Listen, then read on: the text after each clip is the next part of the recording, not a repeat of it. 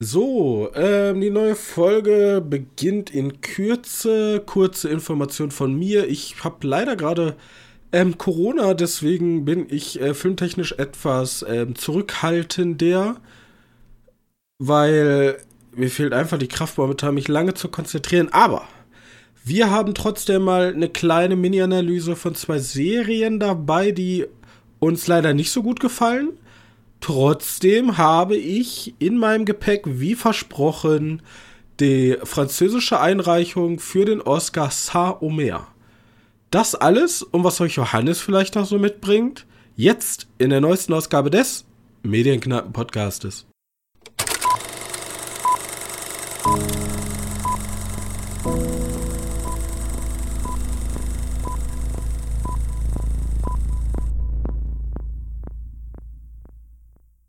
Hallo und herzlich willkommen, Folge 169 und wie jede einzelne Folge unseres Podcasts an meiner Seite mein sehr geschätzter Mitpodcaster Johannes.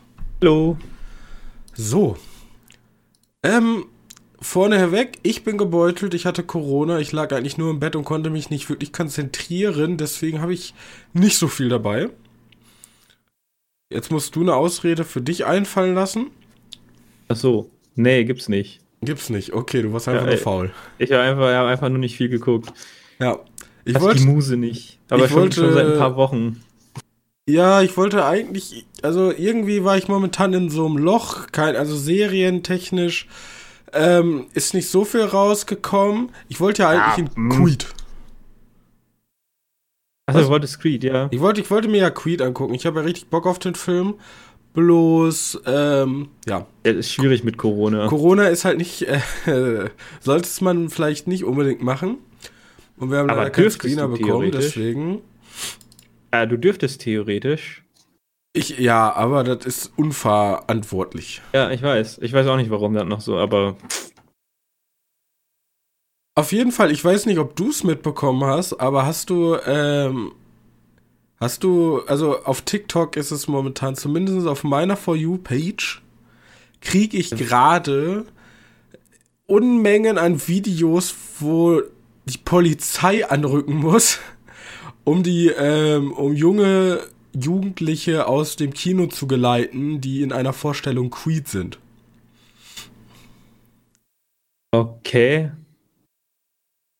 Ja, oh. okay, klär mich auf, was ist der Grund? TikTok-Trend oder was? Nee, kann, anscheinend kein TikTok-Trend, anscheinend einfach Jugendliche, die alle Creed gucken und die dann komplett eskalieren und dann äh, Live-Cosplay machen und sich gegenseitig auf die Schnauze hauen. Ähm, ich weiß nicht, ob das ein TikTok-Trend ist. Da ist wieder meine Vermutung, es gibt ja immer, also so im allgemeinen Kino vielleicht, die meisten Jugendlichen gehen ja in einen Marvel-Film oder so.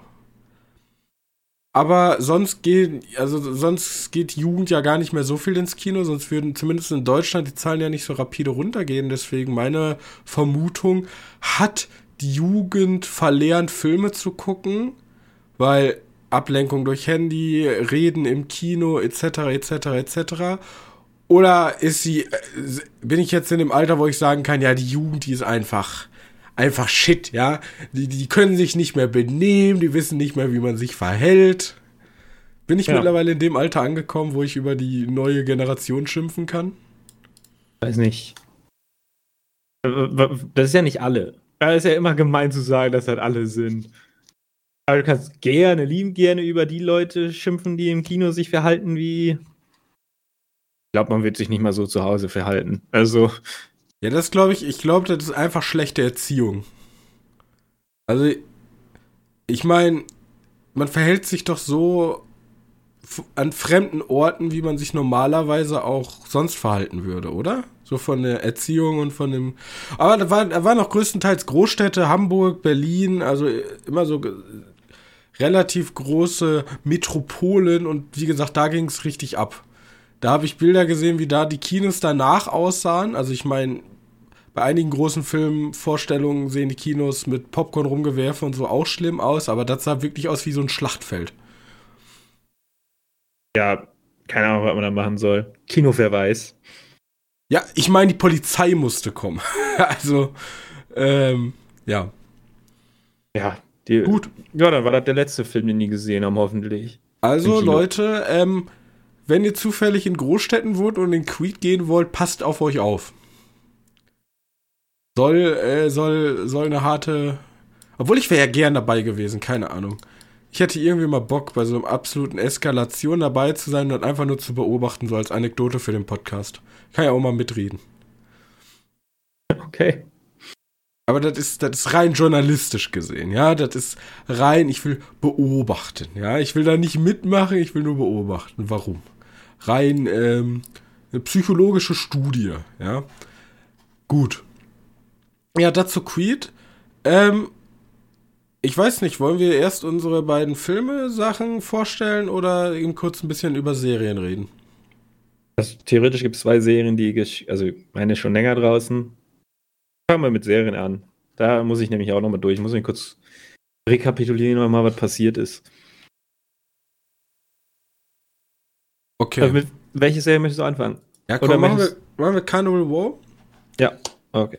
Ähm, Carnival War Staffel 2 war ja, also Staffel 1 war ja eher so ein kleiner, so ein kleiner Überraschungshit für mich, weil wir hatten von Amazon, Amazon war für mich nie das Portal, was gute Serien gemacht hat.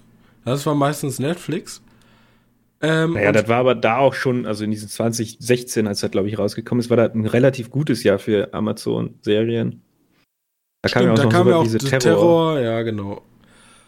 Und die kam auf einmal mit einer Fantasy-Steampunk-Serie um die Ecke namens Carnival Wow in der Hauptrolle Orlando Bloom und Cara Delevingne. Delevingne? Delevin. Ja. Delevingne, also die aus, äh, wie ist nochmal dieser Sci-Fi-Film? Weiß ich nicht. Äh, schon mehreren Filmen bei. Ja, aber der, ich kenne sie immer aus diesem, wo, wo ähm, die Stadt, die niemals die Stadt der, der Sterne, keine Ahnung, wo diese Achso, ganzen Städte. Valerian. Deliver ja, genau. Ja, genau. Und ähm, im Grunde haben wir ein eigentlich relativ simples Setting. Wir sind in einer Stadt namens äh, The Birch hieß es. Ja, glaube ich. Und ähm, in dieser Stadt, das ist eine, also das ist eine, ist ein Land, eine Nation, ähm, die äh, in dieser Welt gibt es Feen, Halbtiermenschen, normale Menschen und es gibt so einen gewissen Alltagsrassismus gegen andersartige Kreaturen, die Ja, halt keine Nicht-Menschen. Menschen sind. Genau. Ja. Ich möchte auch revidieren, die Serie kam 2019 raus. Nicht 16. Oh ja, st ja, ja, stimmt. Ist auch schon vier Jahre her. Ja. Und es gibt halt so, so einen äh, Rassismus gegen diese nichtmenschlichen Wesen oder Völker. Aber das Problem ist, dass in dieser Hauptstadt sich sehr viele nichtmenschliche Flüchtlinge ansammeln, weil es in der Welt da draußen sehr viele Konflikte geht und die Leidtragenden sind meistens die äh, Nichtmenschen. So. Und die Nichtmenschen, also Feen äh, etc., ich weiß gar nicht, wie die heißen nicht Feen, oder? Die haben Der doch ist ihre irgendwie Pixies. Pixies. Ja, ich meine, irgendwie so was. Tauren gibt's noch. Noch so komische Menschen mit, Ich mit glaub, Hörnern und Hufen. Auf jeden Fall, ähm, die, die werden, die werden sozusagen ähm, dann für die niedrigen Arbeiten benutzt. Und das hat ja schon so einen gewissen, also es hat schon so einen gewissen realen Anknüpfpunkt. Ich würde so sagen, viktorianische Zeit, ne, Erster Weltkrieg würde ich da reinspielen. Das ist ja auch so ein bisschen, ähm, also The Birch ist ja so ein bisschen England in der viktorianischen Zeit und es wird immer von einem Krieg gegen die Mittelmächte, äh, gegen den Pakt, ja, den könnte man ja schon so als Erster Weltkrieg England gegen Deutschland ähm, sehen. Und ja, es geht halt sehr viel um diesen sozialen Brennpunkt namens Carnival Wow, der uns auch die, ähm, den Titel der Serie gibt. Ähm, wir haben halt den Inspektor, gespielt von Orlando Bloom, und eine Fee, Pixie, wie auch immer, gespielt von ähm, Cara Delevingne. Und ähm, war ein guter Überraschungshit. Hat, hat auch so leichte Horroraspekte. Also, du hast immer gesagt, so Lovecraft, ja. Es gibt irgend so ein komisches. Ja, das Viech sieht halt Lovecraftian Es gibt halt ein komisches ne? Tentakelmonster, was sein Unwesen treibt, was sozusagen der, der Plot der ersten Staffel ist. Und Ja, warte, die, die, eigentlich ist ja der Hauptplot ist ja so eine so ein Murder Mystery schon fast. ja. Ist ja so ein, so ein Mordanschlägen und aber die Welt ist halt schon spannend genug mit den Immigrationsproblemen. Mehr oder weniger. Von Fremdenfeindlichkeit und was ist da noch alles drin? Ja, also im Grunde, ähm, im Grunde verarbeitet die Serie auch sehr viele aktuelle Probleme. Und gerade diese Mischung aus äh, Fantasy und Steampunk ist halt bei mir sehr gut angekommen, weil ich das so noch nicht so häufig gesehen habe. Da dachte ich mir, endlich mal was Frisches. Nicht dieses High Fantasy und auch nicht dieses Low Fantasy kann man es nicht nennen, aber dieses Harry Potter-eske, ne, wo so, so echte Welt und reale Welt ineinander übergehen, sondern die echte Welt oder eine echte Zeitepoche neu interpretiert in einem Fantasy-Steampunk-Setting. So. Ja. Großer Fan. Jetzt Staffel 2 ist erschienen und der Story-Fokus hat sich, hat jetzt so einen leichten Shift, beko äh, Shift bekommen, weg von diesem Murder Mystery-esken Erzählstruktur mehr zu so einem Globalstrategie-Dingen. Also wo es um die großen Themen, um die in einem großen Maßstab. Auf einmal sind es nicht nur Personen und Stadtteile, sondern es sind direkt ganze Nationen und Länder, die ähm, auf die Bild, also auf die ähm, Karte treten. Was sagt man? Das ist ein scheiß Sprichwort. Ähm, die zu Trage kommen, was weiß ich. Vorkommen. Vorkommen. Ganz einfach. Ja. Was sagst du bis jetzt? Ja, ich habe bis jetzt erst die ersten zwei Folgen geschaut und es geht ja um, gibt ja in der ersten Staffel diese Liebesgeschichte zwischen, zwischen den beiden, die nicht sein soll. Oder Liebesgeschichte. Äh, irgendwie hätte ich das auch okay gefunden, hätten die die einfach fertig gesagt, sagen, die kommen nicht mehr vor, die sind jetzt unrelevant für die Geschichte. Ich weiß nicht, wie das noch weitergehen soll bei denen. Aber das ist eher nicht so ein spannender Punkt. Klar, dann ist ein bisschen mehr Worldbuilding, du siehst ein cooles Schiff, du siehst coole, coole Zeppelin-artige Viecher. Das sieht alles ganz cool aus, aber irgendwie hätte ich das alles nicht gebraucht. Auch das komische Eindampfen ist auch nicht so, also irgendwie verliert mich das gerade so ein bisschen. Ich mochte die, die Kleinteiligkeit mit einfach mit diesem, mit diesem Murder Mystery Shit. Und jetzt ist das ja wirklich, da ist eine Krankheit, da ist gehen ein, weil die nicht fliegen können oder so. Äh, die werden ja irgendwie festgehalten in so, in der, in der Row oder was ist das? In der Carnival War. Ja, genau. Komplett eingezäunt und da sind halt nur noch die Nichtmenschen. Äh, ja. Ich muss da einfach nochmal dranbleiben, vielleicht finde ich das ja dann cooler. Ich habe den, ich habe die erste Staffel auch am Stück geguckt und gewartet, bis alles rauskam. Vielleicht muss ich das bei der so auch machen. Ja, ich bin, ich hab's ähnlich. Ich hab echt meine Probleme, überhaupt reinzukommen, weil ähm, ich fand die Kleinteiligkeit der ersten Staffel auch wesentlich besser. Vor allem jetzt werden hier Erzählstränge aufgemacht.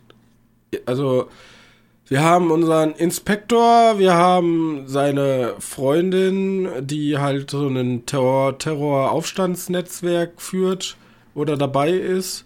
Wir haben ähm, die Freundin, die von einem Dämonen äh, Wahrsagerin befallen ist.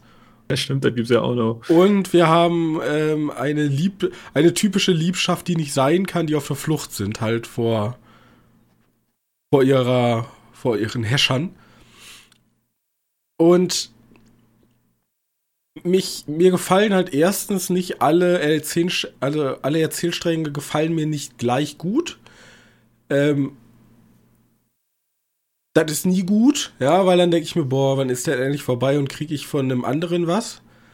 Ähm, gleichzeitig komme ich nicht so ganz klar, okay, wir haben ab und zu noch diese kleinteiligen Sachen, wie gesagt, diese eine, ich bin von irgendwas besessen und irgendwas stimmt mit mir nicht. Finde ich irgendwie nicht so besonders spannend. Ähm, ja, das kann aber noch was werden. Das kann noch was werden, aber keine Ahnung, die zeigten mir drei, vier Mal jetzt genau das Gleiche und ich denke mir, okay, irgendwann muss es ja. doch mal begriffen haben. So, also, I mean, dass mit dir was nicht stimmt, solltest du mit, egal. Auf jeden Fall, das halt diese Kleinteiligkeit und dann gibt es dieses große Etwas, ähm, Delegationen, die aufeinandertreffen und um irgendwelche Waffendeals und irgendwelche Aufstände und in einem fairen, fairen Land. Ähm, der Pakt, wo ich ja gerade drüber gesprochen habe, ist so eine Art Kommunismus oder selbstverwaltender Kommunismus ausgebrochen. Ja, alle macht im Volke. Ähm, ne, ist auch schon wieder, macht auch schon wieder Sinn. So, wenn man so an die Geschichte denkt, Russland, ne? Aber auf jeden Fall, dann bin ich eher der Meinung, da müssen sie sich entscheiden. Zeigt mir jetzt das große Ganze und macht da so ein riesiges Ding raus. Aber dieses Zerstückelte hat mir jetzt nicht so gut gefallen. Deswegen bin ich, ich bin jetzt mit dreieinhalb Folgen habe ich durch und ich hänge momentan so ein bisschen in den Seilen und denke mir so, ja, ich komme nicht so ganz voran. Ja. Bei, bei mir, also mein Stand ist, ich weiß noch gar nicht, was eigentlich Sinn oder Ziel der Serie ist. Ich weiß nicht, ob da irgendwie wirklich die, diese Zerstörung von dem Regime da in der Stadt ist. Oder was hat Ziel? Oder tatsächlich einfach nur diesen Fluch auflösen. Ich habe keine Ahnung. Das kann doch in allen Richtungen gehen. Ja, deswegen ein bisschen zerfasert die zweite Staffel. Komme ich noch nicht so rein, deswegen mal gucken. Ich gebe noch mal ein kleines Update, wenn sie komplett raus ist. Aber momentan eher macht was anderes erstmal. Oder guckt euch ja. erstmal die erste Staffel an. Die ist gut. Ja, aber die ist sehr gut. Genau. Ähm. Serie Nummer 2. Ja, genau. Reden wir über die gleiche. Eine Folge gesehen? Eine Folge gesehen, eine gibt's auch nur. Ähm, ja, ja äh, The Mandalorian. Staffel 3. Ja. Ja, pff, also ich hab, ich kam ja hier schon an dem Tag, als sie rauskam, später rein, hab mir gedacht, so ja, ich habe jetzt schon komplett geguckt und ich bin so meh begeistert. Weil, also das ist tatsächlich eine erste Folge, da kann natürlich noch sehr viel passieren. Und diese erste Folge sieht auch nur dafür aus, äh, nur, die sieht nur danach aus, so ja, guck mal, das, wir müssen neuen Schurken etablieren. Ich weiß nicht, ob der noch relevanter wird als das, was der jetzt hatte, so ein Piratenschurken gibt dir so ein bisschen Kontext über die Kultur der Blackwatch oder wie man die nochmal hieß. Also diese, dieser äh, Mando-Kult, die den Helm nicht abnehmen dürfen. Ich definiere ein größeres Ziel. Mandalore als, als Dingens finden. Und ich zeig noch mal, wie das ausschaut. Also, und ja, und dabei mache ich mir halt einen kurzen Feind, also mit diesem Piraten-Captain-Gedöns. Und das wird in 30 Minuten abgehandelt, weil halt kurz ist. Weil mhm. der fliegt halt einfach an einen Punkt, das ist ein Problem, das Problem wird schnell gelöst. Dann fliegt er zu einem anderen Punkt, er wird verfolgt, er fliegt einfach weg, weil er sehr schnell ist. Problem ist gelöst. Denkst du nur so, ja, okay, was erzählst du mir denn hier? Ja, das ist halt die erste Folge, ne? Ja. Kann halt also was mir an der ersten Folge ein bisschen gestört hat, ist, die fangen, die fangen, die, die fangen mit Erzählmustern wieder an, die ich eigentlich nicht so geil fand, die eher so erste Staffel waren, weißt du? Und da hat mir die zweite Staffel dann ja besser gefallen. Erstens, es ist wieder. Also zum Beispiel, er will ja, also er hat ja den Helm abgenommen und er muss sich jetzt wieder reinwaschen. Und das kann er nur, indem er in den Quellen auf Mandalore badet um sich ja. von seiner Schuld reinzuwaschen. In den Minen, den Quellen von Mandalore, was weiß ich. Auf jeden Fall, da muss er jetzt hin und er hat Indizien dafür, dass die noch existieren, weil eigentlich ist Mandalore komplett platt gemacht worden. Ja, komplett drüber gesäubert worden, ist eigentlich nichts mehr übrig geblieben. Und er will jetzt aber hin, aber damit er das kann, muss er unbedingt wieder einen alten Kameraden zurückholen. Das ist halt. Das ist mir aber noch nicht klar, warum. Ja, genau. Mir ist überhaupt nicht klar, warum. Also für mich scheint das nur so, ja, wir wollten einfach nochmal hier Dinge zeigen. Und guck mal, wie geil die Stadt geworden ist. Und dafür, und daraus entsteht halt der neue Antagonist. Dieser Piraten, dieser Swamp Thing-Piraten-Dude. Ja, und den finde ich jetzt auch nicht besonders charismatisch oder gut. Den, den Schurken, der ist halt, das ist der Charakter, hat halt auch wirklich noch keine wirkliche Screentime und der sieht halt auch furchtbar scheiße aus. Ich hab, also. also das ist halt einfach ein wandelnder Blumenpott. Ja, genau. Und das ist, das ist super lachhaft. Auch wenn der Zerstörer, der da, der da wieder vorgestellt wird, ist schon ziemlich geil. Diese Raumschlacht, also das sieht alles geil aus. Aber, boah, bitte, werd nicht so cheesy. Und 30 Minuten, wir handeln alles super schnell ab und wir haben überhaupt keine Probleme im Kampf. Ich mache einfach Ping Peng und alles Problem, alle Probleme sind gelöst. Also, das wäre der GAU. Und den IG 11 oder wie man der heißt, den brauche ich auch nicht wieder. Das war kein krasser Charakter, ja, wo ich mir dachte, ja, guck mal, er ist wieder da, der Typ aus der ersten Folge, der Baby Yoda umbringen wollte. Toll. Ja, da war für mich so, boah, den mochten die Fans. Wir holen ihn einfach wieder so. Den mochten die Fans? Ja, weiß ich nicht, aber ich könnte mir so, so vorstellen, dass die so gedacht haben. Okay. Ja. Ja, mal gucken. Ja. Also, also ist ja, wie gesagt, die erste Folge. Keine erste Ahnung. Folge, wir halten euch auf dem Laufenden. Oh, warte, mich interessiert noch ganz schnell. Ganz, ganz, ganz am Anfang, wo da der Helm fürs Kind geschmiedet wurde. Ja. Auf einer Skala von 1 bis 10, wie cringe war die Szene? Äh, sie war sehr awkward. Ich finde das auch ganz komisch. Halt, ich ja, so sieht dein Gesicht aus. Hier, Kind, du hast jetzt diesen Helm aus, den wirst du nie abnehmen. Ich weiß, du bist doch wachsen, aber das, halt das war das Erste, was ich mir gedacht habe. Erst so, erstens, die bilden Kinder aus und zweitens, wenn die nie ihren Helm absetzen können, wieso fertigen sie Helme in Kindergrößen an? Ha, das, ja, macht, das macht überhaupt keinen Sinn. Und was ich, ich mein, bei Star Wars immer schon nervig fand, da kommt so ein riesiges Viech. Und jedem ist klar, Junge, wir schießen da jetzt seit 10 Minuten mit unseren Blastern drauf. Das bringt gar nichts. Ja, ich äh, weiß nicht, das war alles an dieser ersten Szene war dumm. Ja, das, das, hab, das, das macht wieder, überhaupt keinen Sinn. Das ich meine, die, so die taufen da doch nicht zum allerersten Mal jemanden. Hat sich doch niemand gefragt, was da im Wasser ist? Also, keine Ahnung. Das macht alles für mich keinen Sinn. Das war alles, ja, das, das war einfach nur alles Introduction, damit er einen coolen Auftritt hat. Genau, da war wieder so ein dummer Boba Fett-Moment. Wirklich. Oh nein, er dreht sich zu uns. Schnell, wir müssen auf die andere Seite laufen. Er dreht sich langsam wieder hinter uns her so, ach komm, bitte, bitte. Ah, ja. Ich weiß nicht, vielleicht sollten die Story weiter mal ein bisschen erwachsener werden. Dann wird das vielleicht helfen. Ja, ich meine, es gibt ja immer so ein paar kindliche Elemente, wie Baby Yoda umarmt den Experten für Roboter. Ja, aber das ist wieder, das ist cool. Das sind die Momente, die ich haben will. Ja, die sind ja auch süß. Ja. Aber das ist einfach nur Unsinn. Das ist einfach nur quatschig. Ja, wirklich. Das, ich sehe wieder wieder das Lego-Set. So riesiger äh, Lego Alligator kämpft gegen drei Mandalorianer. Die Serie schon in Kooperation mit Lego, dass die möglichst gute Sets erstellen können. Ja, wirklich. Ist furchtbar. Aber so sehe ich momentan auch wirklich immer da. Und jetzt mal ganz schnell kurz, äh, kurz reingegrätscht. Bad Batch geht ja auch gleichzeitig weiter.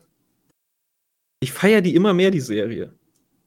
Ich, ich habe auch als erstes da gedacht, das ist auch wieder nur so ein Lego-Set kreiere für dafür. Da ein paar neue Raumschiffe, ein paar neue Viecher, ein paar neue irgendwas. Aber wenn du da die ganzen Filler-Folgen, die es da gefühlt gibt, schön übersiehst, dann hast du eine gute Erweiterung zu Clone Wars. Neugus festgehalten ah. so. Und was mich interessiert ist, äh, Boba Fett und Mandalorian sind ja die einzigen Serien, der, die in der neuen Republik überhaupt spielen. Genau. Ich, ich finde die an sich eigentlich ganz interessant, auch wenn eigentlich nicht viel los ist, weil wir machen eine neue Re Republik auf und dann stellt sich heraus, mh, hm, funktioniert immer noch nicht. Ähm, ich fände eigentlich mal gut, wenn man die mal sieht, weil es gibt ja, gibt ja in Teil 7 die Zerstörung davon. Das würde ich gerne mal sehen, die Planeten da. Weil wir waren ja immer nur auf Planeten, die relativ weit außerhalb waren. Tatooine ist am Arsch der Heide, aber irgendwie Star Wars relevantester Planet. Warte, waren die bei, bei Dingens nicht. Wo waren die nochmal bei, wo, wo Lea da durch den komischen, bei Obi-Wan, wo war das denn nochmal? Ähm, oh, wie hieß denn nochmal der Planet, der zerstört wird? Alderan. Stimmt. Den gibt's ja nicht mehr zu der Zeit. Ähm, ja, ich würde gerne mal sehen. Und wenn es muss ja kein Coruscant sein, vielleicht ist es ja was anderes, wo die neue Republik gebastelt wurde. Ja.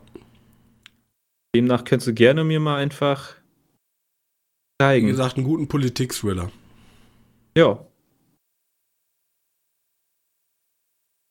Gut, apropos Thriller, ähm, ein, ein Gerichtsthriller im äh, Star Wars-Universum wäre auch cool. Ich habe mir aber einen anderen angeguckt. Ich habe mir Saint-Omer angeguckt. Ähm, ein französischen, ein französische, französisches Gerichtsdrama oder ähm, Gerichtsthriller, je nachdem, wie man es nennen will auch gleichzeitig der Film, der ähm, von Frankreich eingereicht wurde für die Oscars. Also jedes Land kann ja immer einen Oscar-Favoriten einreichen für den internationalen Film. Und das war San Omer. Und den habe ich mir angeguckt. Ähm, handelt über ein ähm, Gericht, äh, über einen Gerichtsprozess in der titelgebenden Stadt Nordfrankreichs. Und ähm, es geht über eine, ein, also eigentlich ist sie Französin, aber in den Afrika geborene Frau namens Collie. Sie wird nämlich beschuldigt, ihre 15 Monate alte Tochter ermordet zu haben. Denn ähm, das Kind oder das Baby wird sozusagen ertrunken am Strand äh, von ein paar, von einem Fischer, glaube ich, war es, einem Fischer gefunden. Genau. Und wir erleben dann den Gerichtsprozess wie sozusagen die ähm, die Jury. Genau, also ich, also du bist, du weißt nicht, dass ich weiß, wie das war. Du, das wird halt nicht gezeigt vorne im Film oder doch. Also ich weiß, ich weiß, dass sie es war, weil es basiert auf einem. Äh, sie gibt es auch direkt zu. Also sie sagt, ich habe mein Kind umgebracht. Okay. Direkt ganz am Anfang. Also jetzt wird direkt mit offenen Karten gespielt, aber ich bin nicht schuldig. Das, okay. ist, der, das ist der Clou. Ich habe mein Kind umgebracht, aber ich bin nicht schuld daran. Es waren sozusagen die äußeren Umstände, die mich dazu geführt haben, das Beste für mein Kind zu wollen. So, das ist die Grundprämisse der wir aufsitzen. Wir haben einmal ähm, Corey und gleichzeitig ähm, haben wir Rama, eine junge, eine junge Autorin, die sozusagen eine Reportage zu diesem Fall machen möchte. Also wir starten auch mit Rama und ähm, wie sie, wie sie ähm, zu Hause lebt, wie sie ihre Mutter besucht und dann wie sie zu diesem Fall hinfährt. Und im Grunde ähm, sind die Geschichten zwischen Rama und Corey, die auf der Anklagebank sitzt, also nicht, die Tat ist nicht die gleiche, aber ihre Leben haben schon starke Parallelen zueinander. So, und sie sitzt dann sozusagen als Zuschauerin hinten. Das sind unsere beiden Hauptprotagonisten. Ja. Ähm, und wer so unfassbar belesen ist wie ich, ja, ja äh, total. kommt sehr schnell da drauf, Nein, es wird auch nochmal ex explizit angesprochen. Ähm, er hat nämlich einmal basiert das der Film tatsächlich auf eine wahre, auf eine wahren Begebenheit, auf die Kabu-Affäre, ne, nennt die sich im französischen, im, äh, im französischen, in der französischen Presse. Das war nämlich genau das Gleiche. Da wurde auch in Saint-Omer eine Frau verurteilt, die ihr Kind am Strand einfach zurückgelassen hat und die ähm, vor Gericht gesagt hat, ähm, es wäre Hexerei gewesen. Okay. Ja, es wäre Hexerei gewesen. Und das wird hier auch gesagt. Und ähm, der Film wird inszeniert von ähm, Alice Dio. Und das Interessante ist, zumindest was ich herausfinden konnte, ist, dass Alice Dio damals in diesem Prozess auch dabei gewesen ist. Also da hat sie auch ihre Inspiration wieder. Sie war damals als ähm, Beobachterin sozusagen oder als, wie sagt man? Ja, Beobachterin ist, glaube ich. Ja, genau. Du kannst ja so als Zuschauer kannst ja bei so einem Gerichtsprozess dabei sein. Wenn er offen ist. Ähm, Im Gerichtssaal, genau. Und der Film ist sehr, sehr langsam. Man kann sich den Film so vorstellen, wir haben so immer, immer mal wieder Szenen mit unserer, unserer, ähm, unserer Buchautorin, ähm, Rama, und wie sie über das nachdenkt, was sie gerade im Gerichtssaal erlebt hat. Und sonst haben wir wirklich eine Gerichtsverhandlung in ihrer reinsten Form. Also Gerichtsprozess beginnt und dann haben wir 50 Minuten lang den Gerichtsprozess ohne große Schnitte. Also wir, wir sind theoretisch als Zuschauer rein reiner Beobachter. Die Kamera ist auch sehr interessant, die arbeitet auch wie ein Beobachter. Der ganze Film ist sozusagen, ähm, wir haben nicht irgendwelche krassen Kamerafahrten, Schnitte, was weiß ich, sondern wir sind reine Beobachter die ganze Zeit und gucken uns eigentlich an, okay, was passiert hier gerade in diesem Prozess und fangen so langsam an, natürlich automatisch, weil wir Menschen sind, uns ein Urteil zu bilden. Und dieses Urteil wird aber immer mal wieder durch Aussagen von Personen ähm, natürlich gerät das eigene Urteil dann ins Wanken und man denkt dann über andere Sachen nochmal anders nach. Immer mit dem Hintergrund, okay, die Frau hat gerade zugegeben, ihr Kind umgebracht zu haben.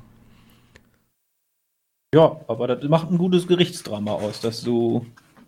Genau, aber die meisten Gerichtsdramen, die ich bis jetzt gesehen habe, und ich bin ja ein großer Fan, wie du weißt, sind natürlich sehr Hollywood-esque, würde ich es nennen. Sehr ja. dramaturgisch, ähm, sehr aufgeladen, spannungsgetrieben und das ist hier alles sehr nüchtern, sehr entsättigt, sehr ruhig.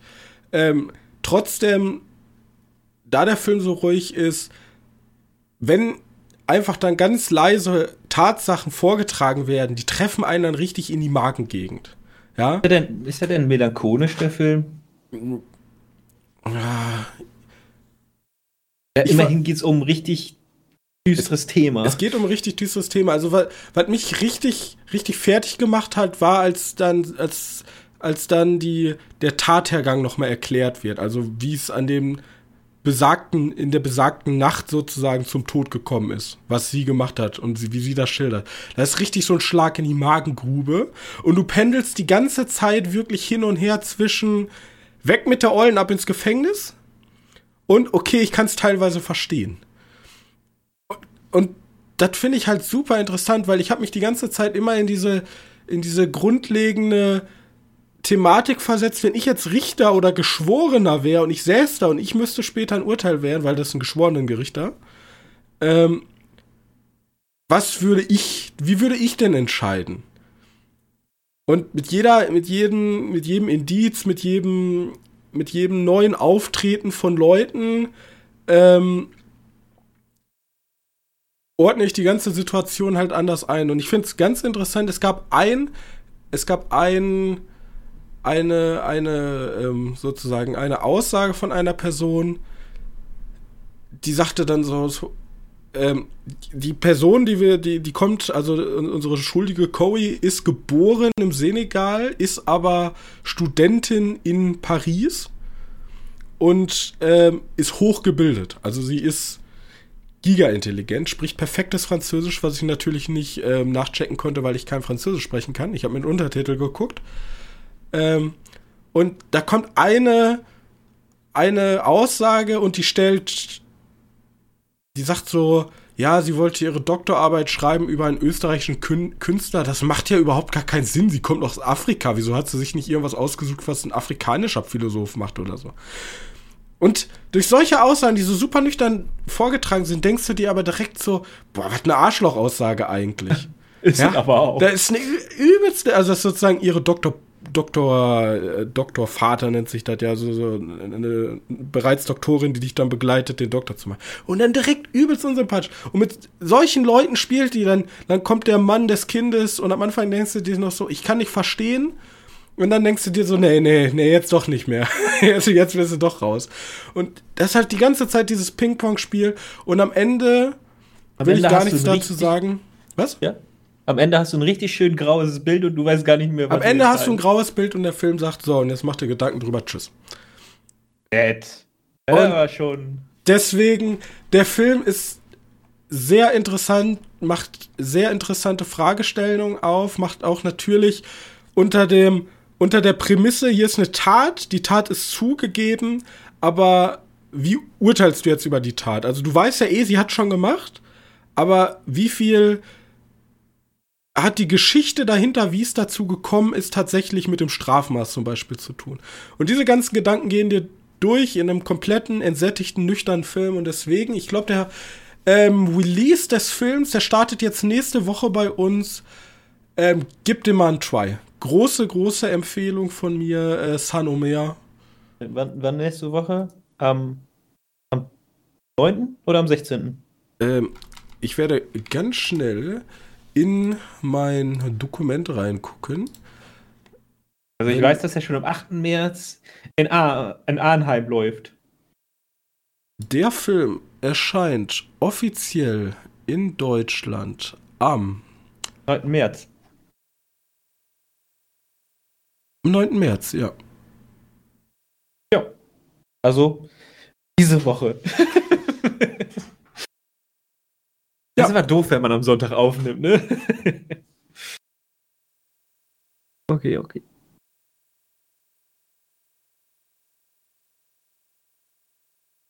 Ja, das ähm, dazu. 9. Sehr März, San Omer, wenn ihr mal ein bisschen arzigeres Kino ähm, haben wollt. Ja, weil wir sind ja eigentlich immer da am Vorstellen von,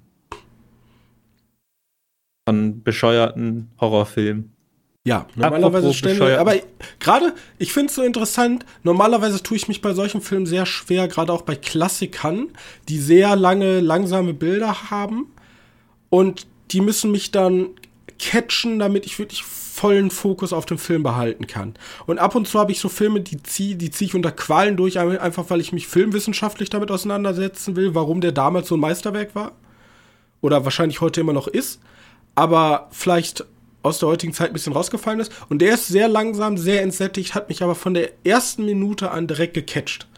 Ich hatte keine Sekunde, ich habe den so durch, zack. Bei so sehr langsam langen Filmen, also ich habe ja keine Ahnung, Lawrence von Arabien habe ich mal angefangen, den habe ich in drei Sessions durchgeguckt. Ja. Ähm, aber der hat mich sofort gecatcht, da hatte ich keine Sekunde Langeweile, deswegen großes Kompliment. Ist aber natürlich schwere Kost. Kindstod ist jetzt vielleicht nicht das Thema, was jedem sofort denkt, oh, heute Sonntag meine Freizeit. Erstmal ein Film über Kindstod und ähm, Ins Mord sogar, ne? äh, Kindsmord und ähm, äh, über die Frage, äh, ein bisschen Rassismus, generell solche Themen. Ne? Das ist vielleicht nicht jedem. Ja. Punkt. Johannes. Ja. Ich habe ja gerade schon versucht, eine Brücke zu schlagen zu Quatschigen Horrorfilm. ja, Coaching-Horrorfilm. Sehr gut. Ich habe einen super Horrorfilm geschaut. Aus einem Land uns fernab, sehr unbekannt, und zwar aus den Niederlanden. Ähm, der Film hat den wunderbaren Titel Moloch und ist tatsächlich näher so eine Art Geisterfilm. Oder Dämonen. Der ist halt so ein Kulthorror schon vielleicht. Es geht halt um eine Familie, die die Eltern von unserer Protagonistin, halt unsere Hauptrolle und sie ist Mutter von einer Tochter. Mhm. Ähm, und die haben mitten in einem Moor oder in einem Moorgebiet, in, das sagt, sie sind mal gesagt, in den nördlichen Niederlanden. Ähm, ich weiß jetzt nicht genau wo, vielleicht wird das jemand was sagen, aber nördliches Niederlande kann man sich vorstellen. Moor, weit weg von, vom, vom Meer. Äh, Oder weiter weg vom Meer. So. Äh, ist auch eher so eine, so eine kleine Gemeinde, nichts Großes. Und halt mitten im Moor. Das ist wichtig. Denn in diesem Moor werden, also theoretisch kann man jetzt schon mumifizierte Leute gefunden. Also Moor weiß man ja, das hält ja immer gut frisch, ne? Und die finden halt ja. eine Leiche von jemandem, die schon länger, länger tot ist. Besonderheit, diese Leiche hat die Kehle aufgeschnitten bekommen. Und zwar vertikal. Nicht horizontal, vertikal. Und das ist besonders, weil das irgendwie da so ein Schauermärchen auch ist. Und dann kannst du dir ja vorstellen, was passiert. Diese Familie wird halt heimgesucht von Geistern oder Dämonen oder wie man haben möchtest. Und das ist relativ low budget gemacht. Also wir haben ein gruseliges Haus, relativ dunkle Bilder und ab und an haben wir mal eine komische Puppe von dieser von dieser Moorleiche, die schön in Szene gesetzt wird, damit du einen guten Jumpscare abbekommst. Aber Jumpscare sind nicht wirklich viele drin. Äh, wenn man so einige Horrorfilme gesehen hat, dann hier, passiert hier nicht viel Neues. Aber der hat tatsächlich eine ganz coole Stimmung. Also so eine wirklich schöne, schöne Horrorstimmung und ein paar, paar wirklich nett aussehende Bilder. Und ich meine, die Puppe, die sie da verwenden, auch. Ist auch schon schön creepy. Das hat eine Moorleiche. Also. Okay. Ähm, ja, und das hat auch ein niederländischer Film. Äh, ich finde, dort haben sie schon ganz gut raus. Äh, kann man sich angucken auf Amazon Prime. Ist die perfekte. Ich muss. Ich möchte noch nicht einschlafen und ich möchte aber noch was gucken. Film. Ich habe den gestern Nacht geguckt, irgendwann von zwei bis vier. So lange dauert er nicht. Weil, auch, der ist halt auch nicht super lang. Aber wait, ist das, also, warte, ist das jetzt ein richtiger Horror? Richtiger Horrorfilm, ja. Oder eher so ein Thriller? Nee, schon ein richtiger Horrorfilm. Also, okay, die hat auch noch so ein, so ein schönes Outcome, das will ich aber natürlich nicht spoilern, weil weil ich, ich habe mir mal, im Hintergrund mal den Trailer so angeguckt. Ähm, hm? Der, der am Anfang sah der schon so ein bisschen aus wie so ein Horror, Horror-Thriller von wegen ähm, Leiche gefunden und jetzt Kommissar X geht auf die Suche, aber dann, ja, okay, dann nimmt er doch einen. Ja, ja Kommissar okay, X. Ist, Kommissar ja. X ist nicht kein Kommissar, sondern eher so ein wie heißen die, ein Archäologe, der diese, diese, diesen Leichenfund von dieser Moorleiche dokumentiert. Und dann passieren halt, halt mehrere, jetzt kommen so ein schön Gänsefüßchen, äh, Unfälle. Und unsere Protagonistin ist sich halt bewusst, weil die halt in ihrer Kindheit schon Sachen erlebt hat. Äh, da ist mehr hinter. Also irgendwas Böses ist im Moor. Ja. Es fühlt sich tatsächlich die ganze Zeit so an, als wenn du den, den Part guckst von Hereditary, den du nicht mochtest. okay. Ja, es ist halt, ist halt wenig Familien, also Familiendrama ist natürlich auch bei, aber es ist, es ist weniger auf diesen Familiendrama-Part als mehr auf diesen Geister-Part bei Hereditary. Und es ist ziemlich nah sogar an Hereditary. Auch der, das Outcome ist ziemlich nah. Der ist halt wirklich grimm. Ich fand den schon, schon böse. Ich meine, die Niederländer, die, die geben auch einen Fick auf Kinder. Wirklich, die können dann auch mal, also das ist jetzt nicht so, dass da Kinder umgeklatscht werden wie Sau, aber deren, deren Ende ist halt auch nicht gerade das Netteste. Außerdem finde ich den Titel Moloch ganz witzig. Loch. ja. ja.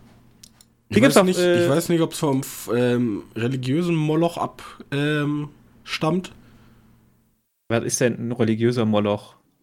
Das war eine Opferrite, ähm, also eine biblische Überlieferung der Opferung von Kindern durch Feuern vorsah.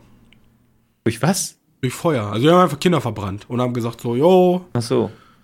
Naja. Jetzt bitte böses, böses Chuchu vermeiden war das ja sehr schön. Hat ja so eine Doppeldeutigkeit, der Titel. Ja. Weil. Aber ich, ich weiß halt nicht, ob der niederländische Moloch, obwohl Moloch ist ja wahrscheinlich was Latein dann, also.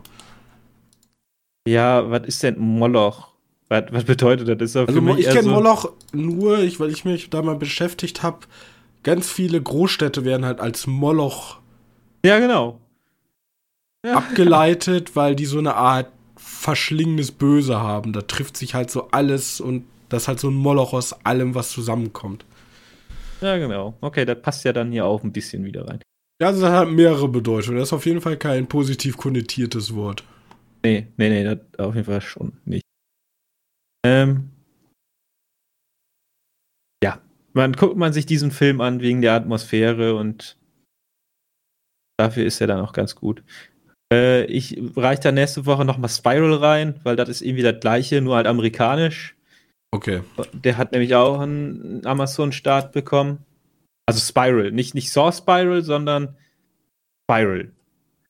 Das ist so ein Film, wo auch so ein Kult vorm Haus steht und sagt, hey, wir wollen rein. Und die so, nee, lass mal. Und dann kommt die rein. Okay. Also. Alles klar, gut. Dann halten wir uns den für nächste Woche auf. Kurze Berichtigung, Moloch ist griechisch. Ähm, nicht Latein. Deswegen gibt es eigentlich nicht mehr viel zu sagen. Wir können jetzt eigentlich hier Schluss machen.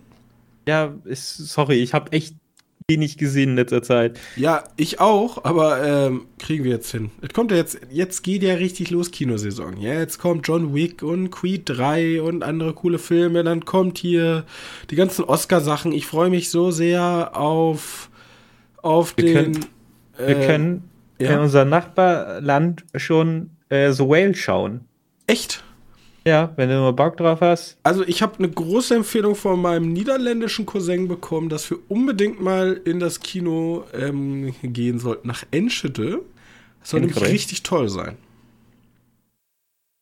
Ja. Vielleicht Und die gucken ja eh alles auf Englisch, äh, das ist schon mal. Ja, vielleicht sollten wir dem mal einen Try geben. Ja. Also, wie gesagt, The Whale läuft da auf jeden Fall schon. Ich weiß, dass Tar jetzt, glaube ich, ein Kino-Release bekommen hat, aber ich glaube, der läuft bei uns nicht. Und ich weiß, du hast gesagt, am 9.3. Läuft kommt Kokain halt, eigentlich schon bei uns? Nee, ich glaube nicht. Am, am 9.3. kommt halt K.O. mehr raus, aber es kommt auch 65 raus. Alter, da läuft ja alle schon. Banshee of Inishin, Fablemans, ähm. Ja, ich habe mir gerade auch gedacht, so was ist los mit denen? The Whale, wir, äh, Leute, wir, wir reviewen jetzt hier alles vor Deutschland statt, weil wir einfach mal rüberfahren zu den Niederlanden. 20 Minuten ist sogar noch schon näher als Münster hier. Let's go. Sogar Scream 6 läuft da schon.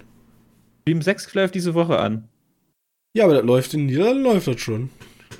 Was ist los mit denen? Können ja, wir, wir einfach schon Scream mal, 6 spoilern? wir können ja, wir sind, die, die haben ja eh alles auf Englisch da in den Niederlanden, weil ja nicht solche ähm, Übersetzungsexperten sind wie wir in Deutschland. Deswegen gucken wir mal.